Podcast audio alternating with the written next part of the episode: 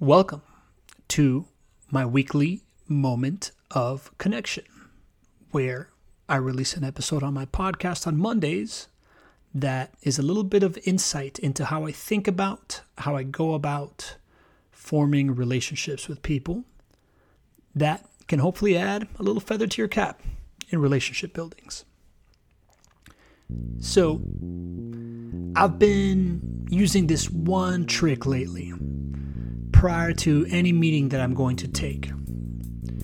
Be it when someone introduces somebody to me and I'm going to hop on a call with somebody for the first time, or someone reaches out to me asking about my business or asking for some help, asking to maybe collaborate. What I do is this I shoot them an email saying I'm super into meeting, can't wait to do it. I have this calendar link set up, right? My use Calendly where I have availability for people to book these types of meetings in my calendar and different types, right? I have a 45 minute get to know me or reconnect meeting. I have a one hour potential client meeting.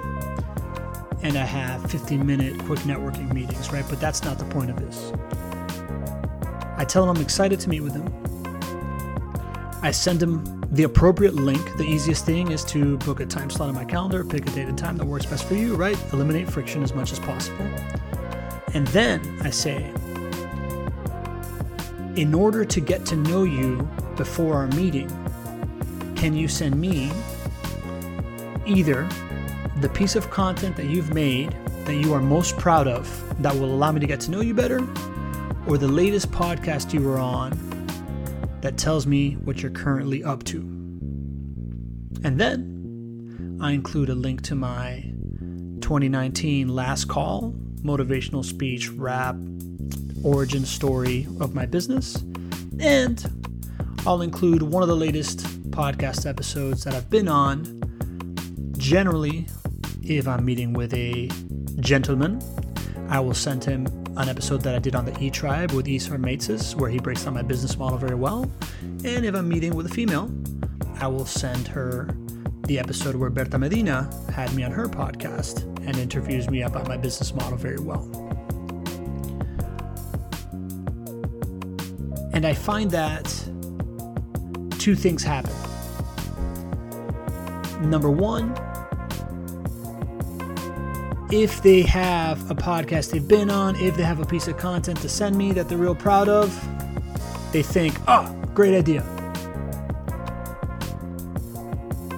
And send it to me and listen to mine.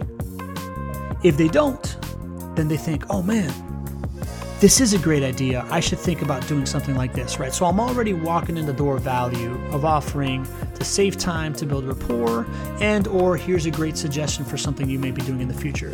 And then the other thing, the most important thing that happens is that if they consume my content ahead of the meeting and I consume their content ahead of the meeting, we've just spent quality time with each other, paying attention to what each other's about on a stage, right, in your ear, and starting to value people, right? So that is the frictionless nurture that I talk about when I talk about content, right?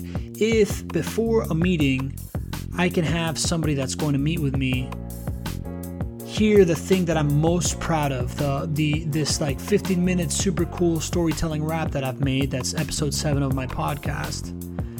They get into thinking, "Okay, Pablo's this creative guy. I know that he's all about community. I know that he has a certain level of drive and he's and he's been through these entrepreneurial struggles and he's come out on top having built a business and they walk in the door with a very different opinion than me than just a warm recommendation from a friend. And if they listen to the one of my business model, then they walk in there thinking, you know, I understand this guy's business model. I'm not spending 50 minutes just finding out what each other do. So I encourage you to develop your own piece of content that either represents you very well because of the way you come across on it or describes exactly what you're doing. And incorporate this to any email that you're sending to set a meeting with someone or prior to engaging with them. and you're going to see that they greet you in a completely different way, and your next meeting will come off smoother than you ever expected. And if you don't have a piece of content like that, if you had previously thought that writing a blog, an article on LinkedIn or anywhere else, or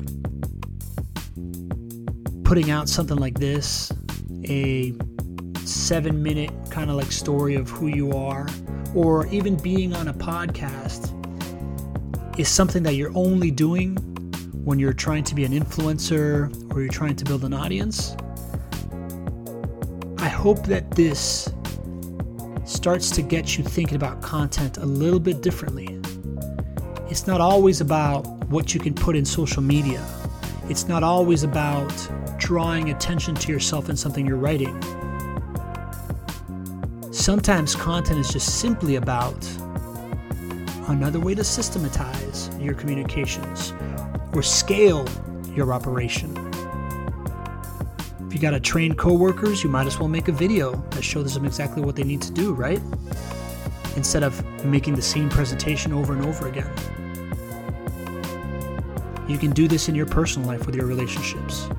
Create an introduction video, create an introduction piece of spoken content, create a blog post that describes who you are and what you do, giving advice on things so that it's more compelling.